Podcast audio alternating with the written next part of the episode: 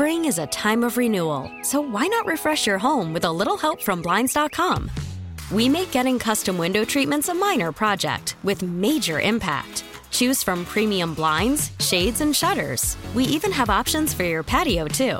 Blinds.com invented a better way to shop for custom window treatments. There's no pushy salespeople in your home or inflated showroom prices. Our design experts can help you find the perfect window treatments on your schedule. We'll even send free samples directly to you.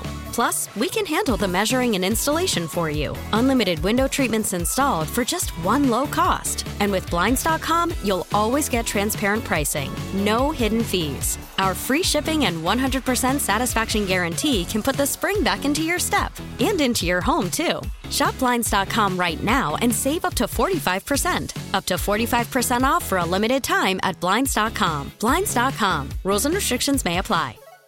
Time for our daily tech and business report. Today we're joined by Bloomberg tech reporter Mark Gurman. Apple developing its own financial services department to handle things including payment processing and credit checks. Mark, what do we know about the company's plans here? Thank you so much for having me. Yeah, so Apple has multiple teams across the company working on a multi-year effort to bring a lot of their fintech operations and underlying infrastructure in-house. So right now they work with a slew of partners, whether that's Goldman Sachs, uh, CoreCard, which does their payment processing on their credit card, Green Dot Bank, which is the bank behind their debit card called the Apple Cash Card. They have a lot of partners, but they want to bring a lot of that in-house and really manage it. That will up their profits. That will allow them to expand more quickly. That will allow them to come up with new services more quickly and be less reliant on outsiders as part of their development process. They'd be getting money from interest or any fees they might charge. Is that right? Yeah, that's exactly right. So they're working on a few new projects. One is a buy now, pay later service, which would be very similar to Affirm.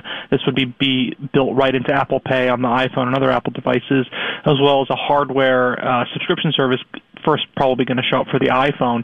And those are two fintech products they're trying to work on uh, all by themselves rather than leveraging outside partners.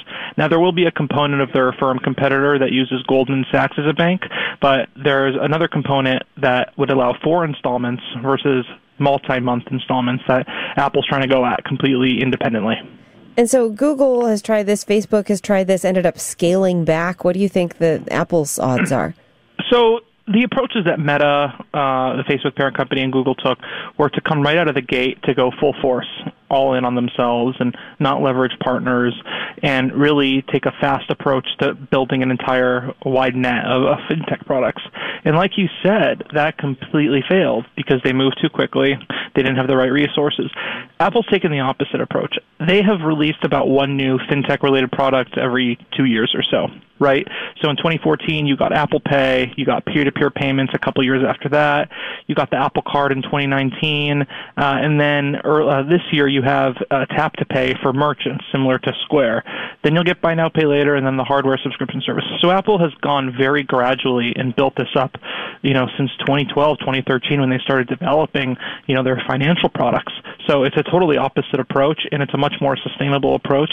And this is how you see Apple operate really across their product portfolio. Yeah, I mean, we already have uh, the wallet, the card, like you mentioned, so we shouldn't take this to mean those aren't doing well. It's it's kind of the opposite. They're doing so well, they're able to build on it. Exactly. And what they're trying to do is they're trying to prepare for the next generation suite of fintech services, right? You won't see any immediate change or any near term change to Apple Pay, Apple Wallet, uh, the Apple Card, the Apple Cash Card. Those will continue to rely on those existing partners. But their next suite, their future services will be based on sort of this next generation platform they're uh, creating in house. We're never going to have to get off of our phones ever again. Everything's going to be exactly in one place you're seeing a lot more. You're seeing driver's licenses in there now. You're seeing, uh, you know, your airplane tickets. You, you're seeing your concert tickets, your gaming tickets. Like the wallet app, Apple originally launched it as Passbook back, I believe, in 2012. It has completely changed into a, you know, a full-on wallet, at least in Arizona where they have ID support. But I think that'll expand to California hopefully in the next year or two. Now, if only I could find that wallet without having to search every time. That's my problem on my phone, but that's probably a topic for a different day. Thank you so much. That is Bloomberg tech reporter Mark Gurman. You can hear our tech and business report weekdays at 12:30 p.m. on KCBS and for more tune into Bloomberg TV at 2 p.m. Baseball is in full swing. NBA playoffs are heating up, and your NFL team is gearing up for training camp. Listen to the latest on the teams you love here on the Audacy app. The biggest sports radio stations in the country, providing unrivaled local coverage of their teams, all in one place. Exclusive interviews with players, coaches, and team executives, streaming live and always available on demand. Stay in the know with your favorite teams right here on the Audacy app.